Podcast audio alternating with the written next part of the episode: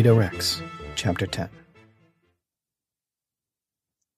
Can't stand what I viddy. Fear runs through the city. Nobs sneer without pity, but they fear my ditty. They all fear my truth, just 'cause I seem uncouth. They spit their vermouth at the voice of the youth. Viddy well, my bruvs, you are the heart and soul. You're the ones dying out there to win their petty goals. Viddy well, my bruvs, and I'm hoping you can see how much power, how much danger the lot of us can be. The streets are filled with starving poor, while wild and woolly's out shooting boar, killing animals while his war is brought back home to our nation's shore. Viddy well, my bruvs, you are the heart and soul. You're the ones dying out there to win their petty goals. Viddy well, my bruvs, and I'm hoping you can see how much power, how much danger the lot of us can be. Our money knobs are taken, and generals are raking, and fears that they're faking, these wars that they're making. Our brothers they're killing, and blood that they're spilling, and graves that we're filling, and for what?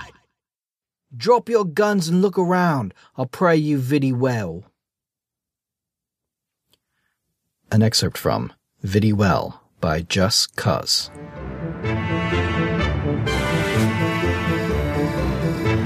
The throne room looked smaller and brighter than Dizzy remembered it. The last time he'd been in here, it was filled with the light of a thousand hanging lanterns. Now, with sunlight streaming through the stained glass windows above, the room was a suffuse, dry, empty thing. As he walked over to the dais, Olivia put a hand on his arm. My king, are you all right? He looked at her and nodded. I. Yes, I'll be fine. His discussion with King Gagan had taken so much out of him Dizzy could feel his body relaxing into utter fatigue. His hands had begun to shake again. Astor said, We can skip this if you're not up to it. Wendy slapped the back of his head. Stop it! She looked back at Dizzy. Was it really that bad? Dizzy spoke quickly. It was fine. Thank you for asking. He stepped up to the throne. What are we doing here? Olivia replied. Holding court. At this time every week, the king settles individual issues for the commoners. Dizzy sat. I thought Cadvan didn't like the commoners.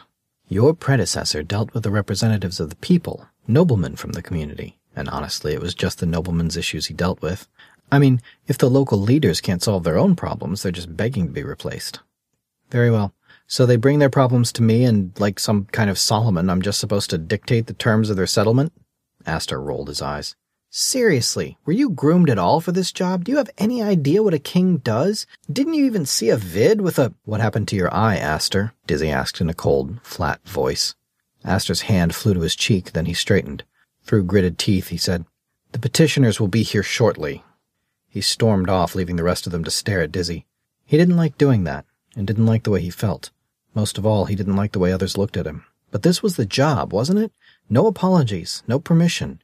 And if he couldn't get respect from the people around him, how could he command it from his own people? How could he present himself among other leaders if he couldn't even get respect from his own people? Dizzy looked over at Wendy. She was shaking her head. That was unnecessary. He nodded. I won't live my life with him insulting my every move. I have enemies enough as it is. She bowed her head and stepped back. Yes, Your Majesty. Something in the way she said it made Dizzy feel ashamed, but she walked away before he could respond. She and the other wards took their seats in the common area. People began to filter in, taking the seats provided on either side of the main hall. Dizzy recognized many of the faces from his previous life. At one time they would have filled him with fear. But that was Dizzy. The people faced the king, and the king had no cause for fear. Noblemen in colorful finery milled about, chatting with each other and whispering, laughing, plotting. Once the group was assembled, a host of heralds sounded their trumpets, calling for attention. Dizzy looked at Wendy, but it was Olivia who stepped forward. He hadn't noticed her dress before, but now that he saw her standing in the light of the morning sun with her glowing blonde hair merging into the embroidery of the mint green dress, she looked unreal. He wondered if the shimmering glow he saw was the same tech that had made the golden embroidery wrap around itself in the cloth and make slowly shifting patterns on the dress. His most high ruler, guardian of the people, protector of the realm, and keeper of the right, King Augustus III, welcomes you to his first day at court. All who have business before the crown shall now be heard.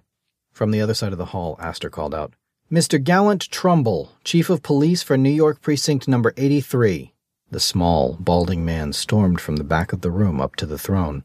He was followed by a sergeant in dress blues and a large cream puff of a woman, who made sure to catch the eye of every nobleman.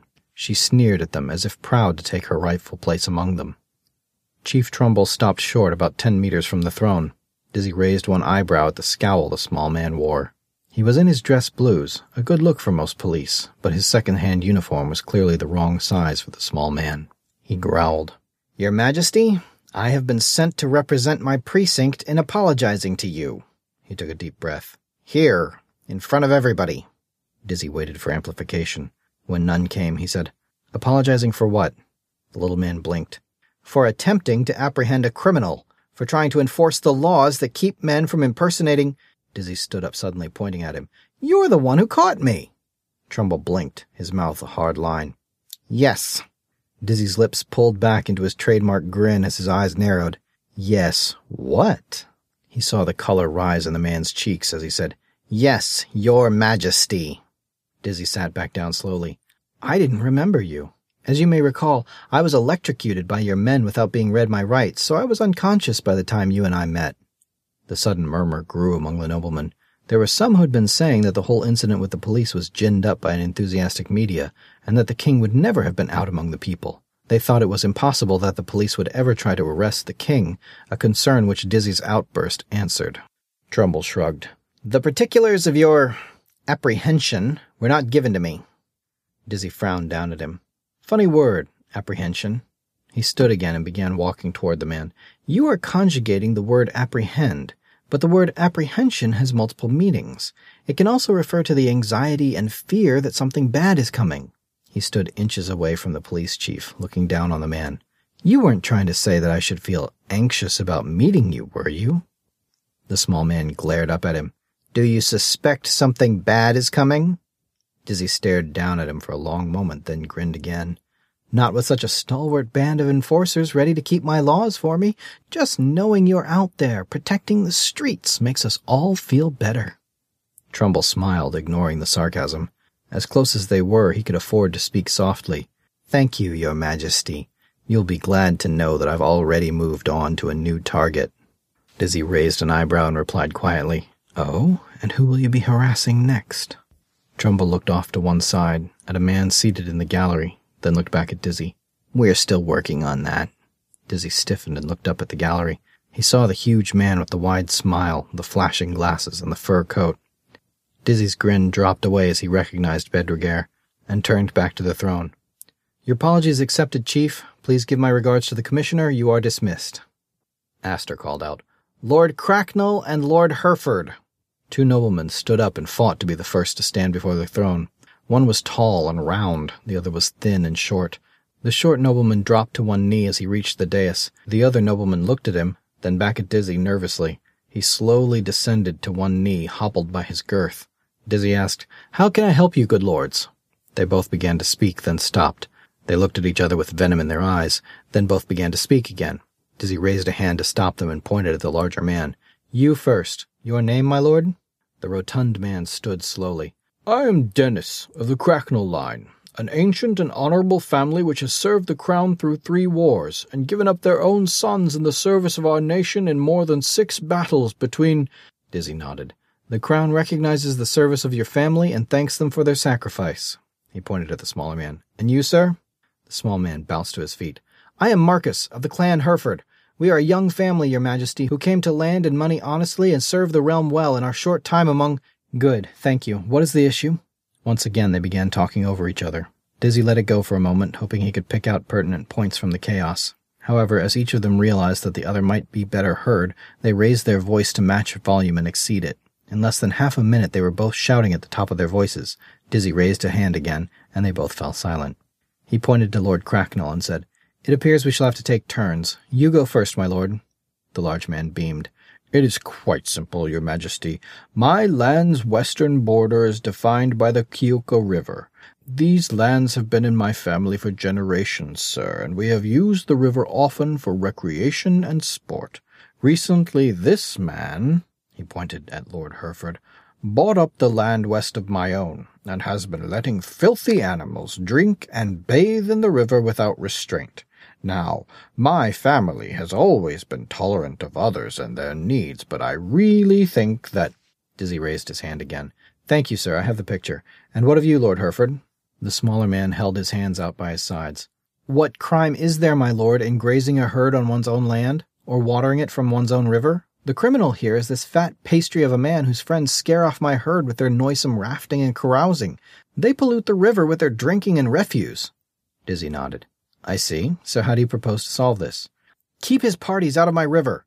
Keep his filthy animals from drinking my river dry. Dizzy shook his head. This sounds like it should be simple. Couldn't we set up some kind of schedule for it? Like even numbered days go to one of you and odd numbered days to the other? Lord Cracknell huffed. The river is mine by right, your majesty. It has been for years. Lord Hereford shook his head.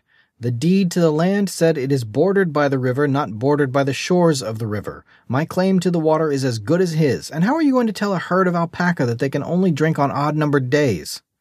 Dizzy sighed. I see. Let's go about this another way. You will both pay the crown a sum of $100,000. Both lords' eyes widened, but neither stopped him. This sum will be used for the purpose of digging two trenches which will be split at the northernmost point of your land and rejoin at the southernmost. The sum will also be used for damming up the river at the headwaters, splitting it evenly between you. You will both give up 30 meters to either side of the river, thus guaranteeing that your lands will not overlap. Lord Cracknell bowed, then said, My liege, the river is more than fifty feet wide. The strip of land between us will measure, he did some quick calculation, more than seventy-five yards in width. Which of us will own that land?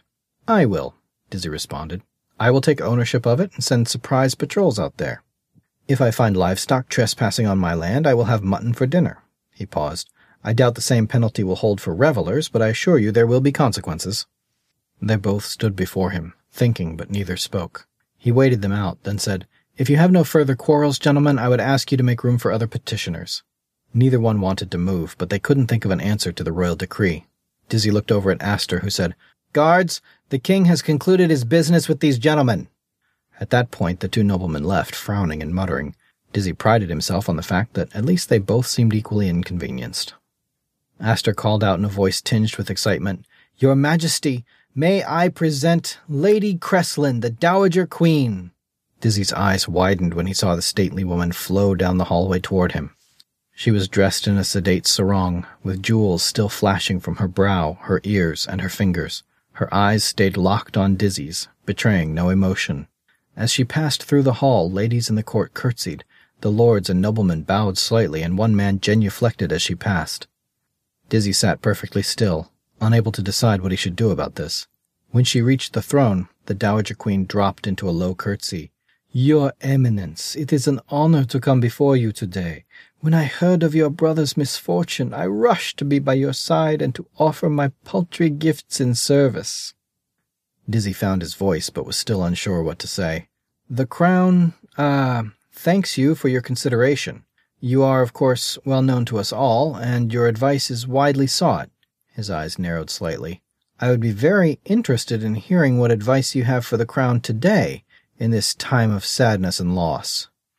She spread her arms wide. I am here to support you, Your Grace, in any way I can. My petty whispers have been well received by many noble houses. Olivia Oldham stood from her seat and called out, House Oldham has hosted the Dowager Queen many times, and always to our benefit. She is a welcome guest in the Yellow Manse. Not to be outdone, Astor called out, House Atherton, too, has proudly hosted Lady Cresslin, and would offer her such assistance as she would ever ask for. Dizzy frowned slightly. So even the mighty houses had been taken in by her con. He sighed and rose from the seat. He walked slowly down the steps of the dais to stand before her where she held her low curtsy. He reached out one hand to help her up and pulled her in close. What are you doing here? he whispered. You need me. There are many things we need to talk about, she said softly. You? You're the one who turned me in. She shook her head sadly. That's one of the things. I didn't turn you in, and I wasn't able to contact you before the police got you. How very pretty, and how very convenient, he fought a sneer. She looked at him again, a powerful sadness in her eyes. I told you that night that I would not apologize. You don't need to remind me of anything about that night. I am here to apologize. She held his hand between both of hers. My son, you have never lived here before. You are not prepared. You will be eaten alive without help. And when did you ever live here? But even as he asked it, he realized the answer. A king's doxy would naturally see the inside of a palace. She simply answered, We have much to talk about. He took a deep breath and stepped back. Thank you, Lady Creslin. The Crown would be glad to hear your advice. As he turned and headed up the stairs, she replied, Thank you, Your Eminence. You shall have the full use of my simple knowledge at any time, and I will remain by your side here for so long as I may be of service. Dizzy began to ask what she meant by here, then it dawned on him. He looked at the beaming faces all around and forced a smile. The Crown is glad that you would accept our offer, and hope you will allow me to prepare a room for you here in the palace. She curtsied again. I remain your humble servant, Your Grace. The next two cases were noblemen's squabbles. Dizzy tried his best to inconvenience everyone and as little as possible. He was starting to feel hungry and was just about to ask how much longer this would take when a commotion stirred from the back of the room. Astor's grin was a sneer as he said, The criminal, Justin Koss. A slight boy in common guard was pulled up before him, hands zipped together. Dizzy frowned down at him and said, So what is his story? The boy shook tawny hair out of his eyes. He couldn't have been more than eighteen, not normally old enough to be sentenced by the king. He said, Same as most, brought low by such as you, taught to nod and scrape. He looked back at the guards who held him by the arms. One day, a body takes to saying he's full up. He starts saying no, and starts telling his tale to the streets, and before you can say Jack Robinson, he's. Dizzy pointed at him excitedly. I know that voice. You're just Koss. The young man looked shocked. You know me? Dizzy nodded. I've got all your tracks. Pawn Shop Martyr was amazing. He caught himself and tried to play cool. Of course, I haven't really listened to much since Secondhand Gun, but back in the day, wow. Remember Riot of One? Dizzy put a hand to his forehead and struggled to remember the words. I showed up early for the riot of one, alone in the alleyway holding my gun. Am I the only part of the revolution that bothered to stand against all that they'd done? The boy nodded and grinned wide. Dizzy was so caught up in it that he couldn't notice the concerned murmuring from the crowd. Just Koss began to mutter the words along with him. They said pretty words and they mass waved the meetup. They said it'd be bloody and we'd all get beat up. My droogs were all screaming and shouting and keyed up, so I grabbed my flash and said, let's turn the heat up. The boy just kept staring as though he thought this might be some kind of trick. Dizzy skipped down the steps to meet him and struck out one hand. I'm, well, alright, you know who I am. It's a pleasure. The commoner boy took the king's hand in his, the shackles buzzing as he did. From behind him, Dizzy heard a hiss, Your Majesty! When Dizzy looked, he saw Astor, white teeth glistening through his snarl. Jess Koss was famous among the commoners because his lyrics were inflammatory and called for open war against the nobility. He humiliated the noble houses with his rhymes, and they'd been hunting him for years. Dizzy sighed and nodded. He looked at the guards and said, Jess Koss has been recording in the underground for years. How did you finally catch him? One of the guards said, He turned himself in. Dizzy frowned. Why? The other guard said, he just showed up and told us who he was. The first guard said, We thought you'd want to see him personally, given his notoriety. Dizzy nodded at him. In all honesty, the guard was doing him a great favor. If they'd turned him over to the police, he would have ended up with a summary judgment and likely execution. By bringing him to the king, they were giving Dizzy a chance to strike a blow for nobility. They were letting him take credit for killing a powerful protester. Dizzy looked back at Astor, who awaited swift justice. He turned to face Olivia, who seemed reserved but showed no love for the prisoner. He even looked at Wendy, who showed nothing but curiosity. She was waiting to see how Dizzy handled this. Mr. Koss. Ah, you're a fan. Call me Juss. The comment raised a bit of laughter, which was quickly silenced. Dizzy smiled. Juss. You've made a lot of people unhappy with your music, do you know that? He shrugged. Only unhappy ones are those dealing out misery to my people. I seem to recall you had some particular things to say about the prior king. Nothing any open-eyed plebe like myself wouldn't viddy. Cold, vicious killer, that one. Dizzy's eyes narrowed as he stared at the boy. You're talking about my brother. He could see fear in the young man's eyes, but he didn't look away. If the shoe fits. Dizzy nodded. You've also humiliated members of my noble houses. They'd like very much to see you hanged for it. Warmongers and liars, the lot. Dizzy touched his chin with one finger. What have you said about me personally?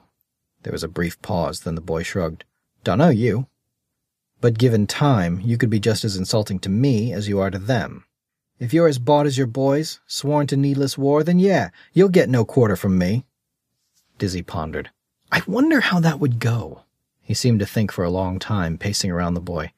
I have no head for rhymes myself, which means I'd have no way of guessing what you'd actually say without waiting for you to say it.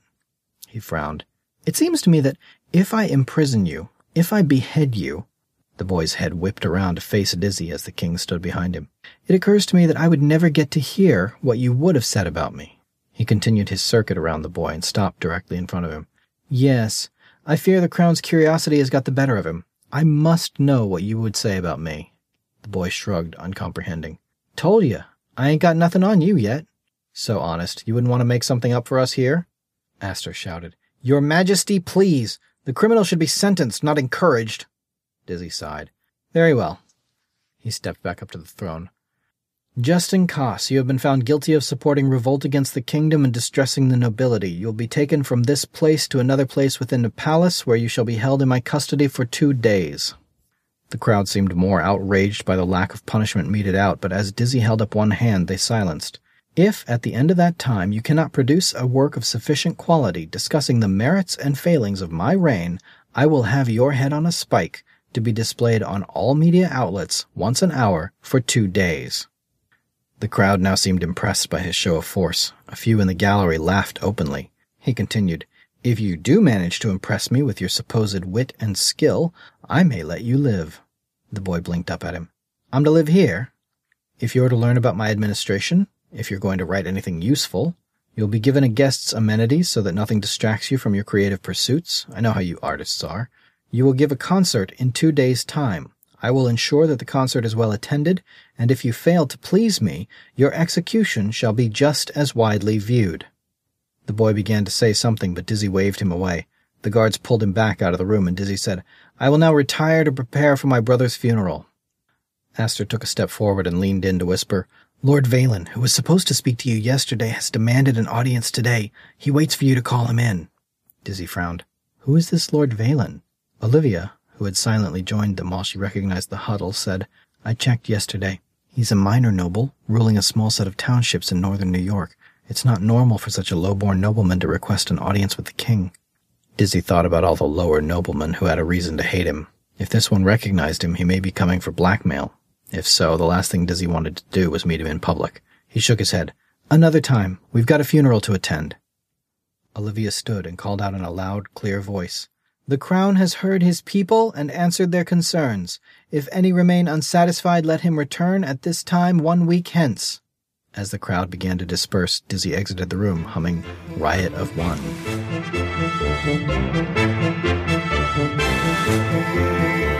Stan frowned. Oh well, I suppose that's that then. Lou nodded. Nice to viddy the nobs out for the justice. I suppose. They sat in the gallery, waiting for the noblemen and petitioners to clear the rows of seats so they could leave. Lou looked down at his friend. You're upset. Stan shrugged. Well, it wasn't much to ask, really. Didn't do your request. Lots of folks in that line. No shock to find was at the bottom of it. Lou nodded, then put an arm around his friend.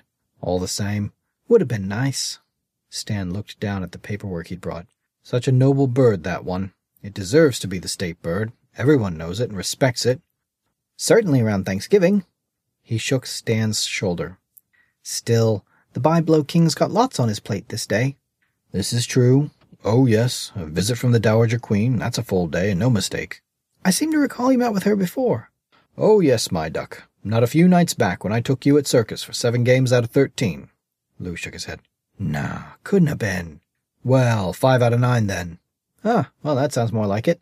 We saw a boy walk into a hotel and a king rush out.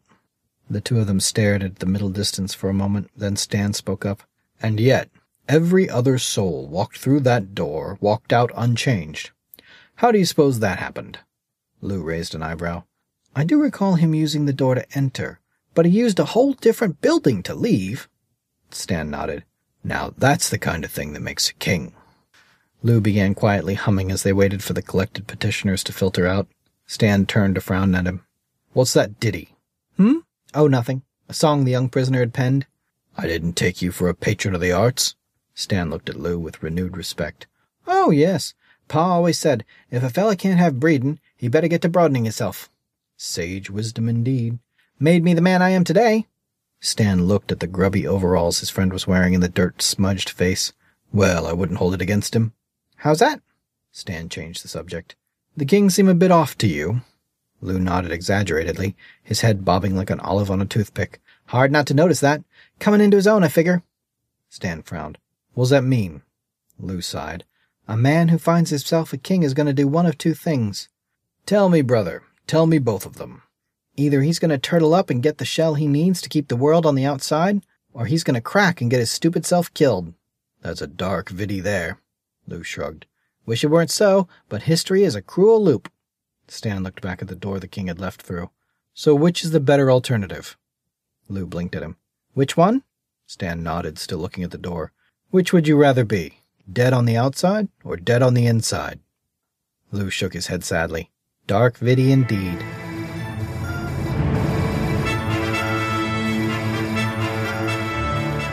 Dizzy led the way to the dining room. His entourage of prisoners jogged along to follow him. As they caught up with him, Wendy asked, Where are we off to now, my liege? The question gave Dizzy a moment's pause. Just a day ago, he was asking them for every step. I'm famished. The security briefing was difficult enough, but the idea that we hold court before breakfast is maddening. He stopped suddenly and turned to face all of them. You realize that it affects one's moods, don't you? I mean, not getting a proper meal at the beginning of the day can make a person irritable, unfocused, and more likely to make mistakes. Wendy nodded along with him as he said, If Cadvan was holding court before he had breakfast, it's no wonder people hated him. His whole entourage gasped, and Aster took a step back. Ah, uh, Your Majesty, no one hated Cadvan. Dizzy cocked his head to one side. Seriously? He was surrounded by sycophants and prisoners all the time. He refused to let a commoner near him. He's got us involved in multiple pointless wars, and Olivia stepped forward and slipped an arm into his, pulling him gently toward the dining room. My, but I do believe you're right, Your Grace. Missing proper meals can make a body quite upset, and more likely to make mistakes. Aster and Wendy fell into step behind them. Aster grabbed her arm. Did you hear that? We need to tell someone. Keep your mouth shut, Lordling, she said through gritted teeth. Aster's eyes widened as he hissed. Do you jest even now? What he said was treason. The king cannot commit treason by definition. Aster shook his head. Someone has to be told. Wendy dropped her head and scowled. Tell Dunham, then, if it's your wish. Let him come to us, and we'll tell him that an up-jumped child has been spinning tales out of envy for another's position. He held his tongue for a moment, then said, You love him, don't you? That's what this is really about. She rolled her eyes. If you could, for one brief moment see how twisted and pathetic you've become with this lust for power, you would break down crying in shame. My father is a rightful king. Everyone knows it. All of Parliament is gathering behind him. Your father is an abusive clothes horse who uses media slander to blackmail politicians. And your father's a vicious killer who only limits himself to the game he doesn't molest. She turned and slapped him. The sound was a whip crack in the hollow hall, bringing the whole procession to a stop. Dizzy turned to face her, a sad look in his eye. You shouldn't have done that. Stay out of it, she shouted, then realized what she'd done. One hand flew to her mouth as Dizzy shook his head. He said, If he'd slapped the other side, you could have evened out his bruises. They all stared at him, and Dizzy could feel their shock. He could feel it inside himself. It wasn't funny, it wasn't light-hearted, and it certainly wasn't like him. He felt something grab him deep in his throat. Dizzy raised his clenched fists to press against his closed eyes. Dizzy sighed without looking up. My brother's funeral is today. I never met him, and yet I was perfectly fine with insulting him personally. He took another breath and lowered his hands. Aster loves his father, and his fervor turns to acid. Even you, Wendy. He looked at her with sad eyes. I thought you to be one of the sweet ones. Even you have a vicious side when provoked. He looked at Olivia. What about you? Where is your breaking point? Aster sneered. Ask her about her. His mouth snapped shut as Olivia shot him the most powerful look of pure hate as he had ever seen on a woman. The king nodded. So, we all have that point, and this change has been hard on us all. There's nothing in the world that could keep us from destroying the monarchy with bitter recrimination and infighting. He felt tired and old and worn out. He was younger than some of his entourage, but they all looked like children to him. The police chief was talking to Bedreguer. The people counted on him to deal with foreign powers and undefined wars. Dunham was controlling the administration, and Dizzy wasn't even sure if that was a bad thing.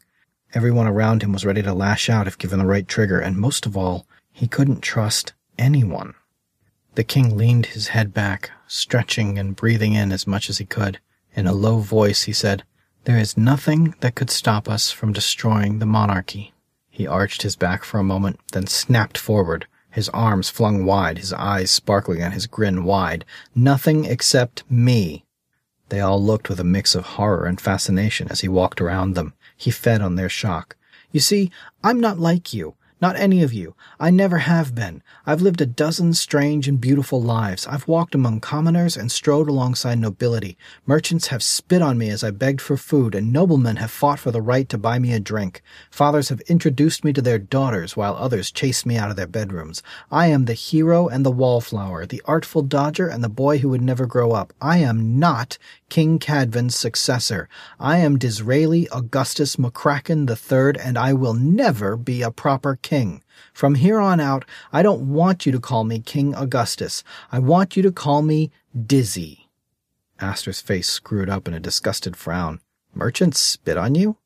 Dizzy grinned. Except you. You don't get to call me Dizzy. You may address me as Your Supreme Eminence, My Liege, Your Grace, or Majesty. Now where's my runner? Olivia blinked. Your what? Runner, gopher. Where's the person who gets what I want done? Wendy piped up. Oh, today that would be Charles. She turned back the way they had come, but a small boy was already running over to them. He was a thin boy of not more than ten years, with long blond hair that hung in front of his face. A single braid ran down the length of his hair. He stopped in front of Dizzy and dropped into a deep bow. Your Majesty! Dizzy put a hand on each of his shoulders and lifted him up, throwing an arm around him. Charles, I want you to run to the chef and tell him that we've yet to eat, but I'm thinking Parisian. Then I want you to find my. Dizzy's mouth snapped shut. He caught himself before saying, My mother. Was that something that needed to be a secret? Did he care who knew? Did she? Just to be safe, he said, My good friend, the Dowager Queen, and ask her if she would be kind enough to join us for breakfast. Once you've done that, find out where they've quartered that commoner, Justin Coss. Tell him that his presence is requested in the dining room and that he will be expected to join us at today's funeral. Aster stepped forward. My liege, no! My liege, yes. I want him to sit there in a room full of people who knew the man my brother was and make him listen to the kind words said about him. I want him in the velos with us, watching the people mourn the passing of their ruler. Aster's mouth opened and closed reflexively, but no more words came out. Dizzy's grin turned back to the child. Did you get all that? The boy blinked once, then said, Tell the chef you'll be dining immediately and you want Parisian food. Ask the Dowager Queen to join you and tell the prisoner to come along. Dizzy nodded. I expect the food to be ready for us by the time I get there. He clapped Charles on the back and watched the boy run off. All right, off we go then. Aster folded his arms over his chest. I won't sit at a table with a man who sings of treason and rebellion. Dizzy nodded once. The table will be poorer for your loss. Don't worry, though, you can sit in your room until you're old enough to obey the will of your king. Guards! Aster held his hands up as the guards stepped forward, out of the shadow. The lordling said, No, no, there's no need for that. Dizzy nodded to the guard and said, Very well, this way. As the others jogged to keep up with him, Wendy asked, How did you know which way to go? I thought you were lost in the palace. Dizzy nodded. That's why I sent Charles after the chef first. Dizzy's eyes sparkled. He went this way.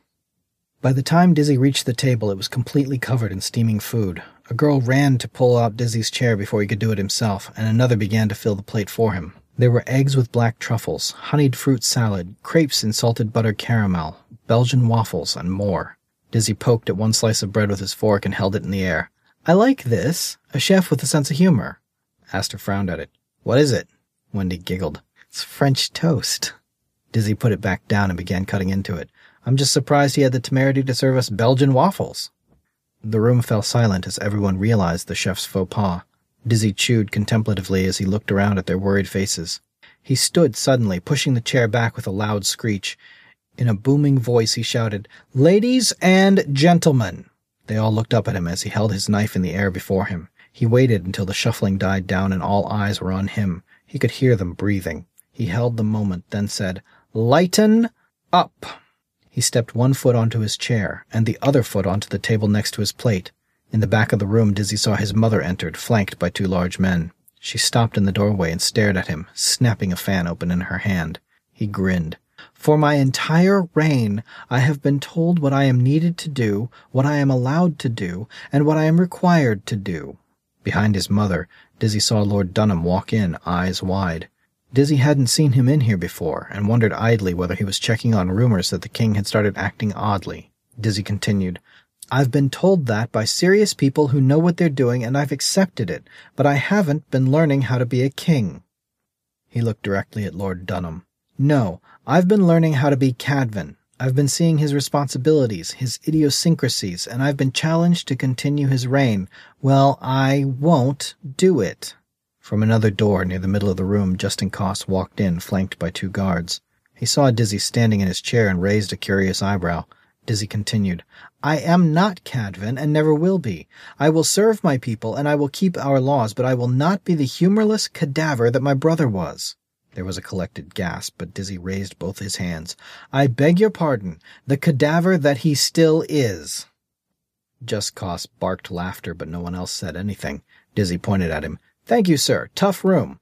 He looked back at the others. Right now, Lord Atherton is doing his best to discredit me, and I don't think anything I do can help or hinder that. If I am the best possible ruler, he will still call me illegitimate, so nothing I do can really affect that. He waggled the knife in the air. This does not constrain me to be careful with every step. Rather, from another viewpoint, it frees me to be as mad as I wish to be. Nothing I do, within reason, will make me any less valid. So I intend to be mad, at least a little bit. I've seen how Cadvan ruled, and I've seen how he lived. Dizzy frowned a bit and cradled his chin in his knife hand. I will not be the same kind of ruler, and I will make mistakes. I've already lost one city and made a devil's deal to get it back. So clearly, my reign is a work in progress. Many of you have offered to be advisers to me. Well, unfortunately, I'm going to take you up on that, and what's more, I'm going to make it voluntary. Most of the people in the room frowned, uncomprehending. Lord Dunham, on the other hand, began walking to the head of his table. My liege, if I may have a moment of your time, Dizzy pointed the knife at Aster. You, Atherton, here's your chance. I release you from my custody. Lord Dunham interrupted more strenuously. Your Majesty, if I may. Aster blinked at him, so Dizzy continued. This is no jest. If you wish to, you may pack your belongings and head home today. You, Lady Oldham, I give you your freedom. Lady Wilde, I will not keep you here under duress. The king's chief of staff stopped at his seat and waited, looking out over the room full of children. Dizzy continued. For various diverse reasons, I'm going to keep all of the little ones with me until we can make arrangements with their parents, but you three are of an age where you should control your own lives, and I will not be. Wendy cut him off. I want to see my father. Dizzy paused. Ah, well, yes, of course, you may. Whenever I wish, I will visit my father. Dizzy shook his head. No, you don't understand. You're free now. You may see him as often as you like. She put a fork in the crepe. Then I will accept your offer to stay. Dizzy blinked at her for a moment, then turned to the yellow lady. Olivia, what do you say? Honestly, I'm hurt, your majesty. Dizzy gaped. I'm I'm sorry. I, I only meant to. No man who's ever had me has willingly let me go. Dizzy stuttered. Ah, my lady, I'm sure I never. He looked in surprise as a wicked grin grew over her face. Clearly, I've lost my touch and must remedy that. I won't leave until you're begging me to stay. Dizzy's grin matched hers. Dear lady, I look forward to. He was cut off by the loud sound of a woman clearing her throat. The Dowager Queen continued her entrance, picking the seat next to Aster. There was no chair next to him, but as she indicated where she wished to sit, one immediately came available. Really, such manners for lords and ladies. I see I have arrived just in time, like blushing schoolchildren, I declare. Dizzy stared at her for a long moment, then said, Thank you, Lady Cresslin. He turned to Aster. And what about you? I'm surprised you haven't sprinted up to your room to start packing already. Aster looked down at his plate, frowning, then faced Dizzy. I can't let House Atherton be the only one not represented in the palace. Dizzy pictured him going home and explaining to Lord Atherton why he was the only hostage considered unworthy enough to be returned. Very well. Let us be clear. Everyone here, save the small children, are here by their own free will. Justin Coss raised a hand to get the king's attention. Dizzy pointed at him. Clearly, Mr. Coss wishes to be counted among the small children. He waved the young man in. Come join us, Mr. Coss. We were just embarking on a Parisian repast. Dizzy jumped down from his perch and began walking alongside the table. So here I have my advisers, three ex-hostages, each looking out for their own house, one woman of undisclosed powers, and a prisoner who has cause to make me look good despite his every scruple. Quite an odd company, that. Aster leaned back in his chair and shook his head. What's the point? Where do you go with a group like that? Dizzy threw his arms wide. Today, we go to a funeral.